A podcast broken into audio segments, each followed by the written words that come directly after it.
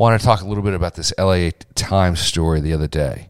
Um, headline: As A's, as D's and F's soar, uh, faced with soaring D's and F's, schools are ditching the old way of grading. Now, at first, I thought, uh, well, ain't this convenient, right? Schools, they've just become obviously the hot button topic in the country. What our ki- kids are being educated with, how they're being educated, uh, critical race theory, and the like.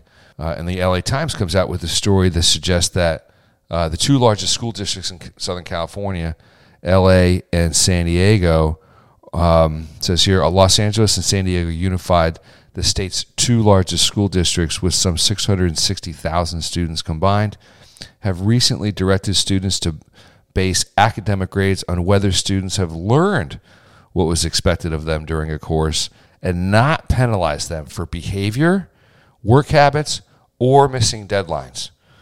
Uh, the policies encourage teachers to give students opportunities to revise essays or to retake tests to show that they have met learning goals rather than enforcing hard deadlines. Now, if you're the teachers union and you're in control of a school board budget and your budget is dependent on on Washington uh, or your state's school budget, uh, typically these things are dispensed based on the kinds of grades that you're producing in your in your school system. But you've got you know Los Angeles and San Diego, which are you know urban areas They've got soaring, quote, soaring D's and F's.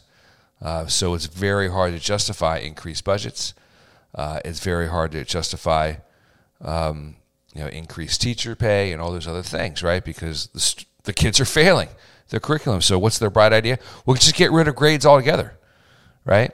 Um, which is just absurd. And they they include in here, we, we're all rooted in this racist society and um, underserved children just don't have a fair shake. And how dare we think that they could get good grades or even passing grades? Um, but this gives parents an opportunity to say, okay, fine, maybe grades A's and B's and C's, maybe that's not the best way to judge a kid's performance.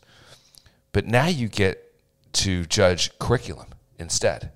Now you get you have justification to judge a school on what they're teaching not necess- not or and how they're teaching it. Now you're basically asking a school to present their case for you based on the grades that it's largely determined based on the grades that the kids are getting in the classroom. But now you have an opportunity to say, okay, if you're not going to get, if you're not going to do traditional grades the way we've all grown up to know them, you have an opportunity to say, what are you teaching? Because otherwise, how else are you going to judge the performance of these of these institutions. How else are you going to judge um, whether or not your kids should go to this school or the other? If there's no grades, um, then you really all you have left is is the quality of the teachers and the things that they're teaching. So it's a good opportunity both you know at your local level and at the state level, but also at the federal level, right? If Republicans do take control of the majority, um, and they're and they're in charge of appropriations for for federal education budgets. And you look across the landscape, it's like, okay, well, I got to decide if you know X state gets this amount and this X Y state gets that amount. Well, what kind of grades are they? How are they con- contributing to the national grade point average? Well, that's no longer a thing, right? So you have really no other choice but to say, all right, well, then what are you teaching them? What is the curriculum? And we're going to judge based on that. And I guarantee you that would freak the left out because they get upset when parents start asking, wait a minute, what are you teaching my kid? Why are you teaching my kid to hate this country uh, and to hate the opportunities that, that, that this country provides?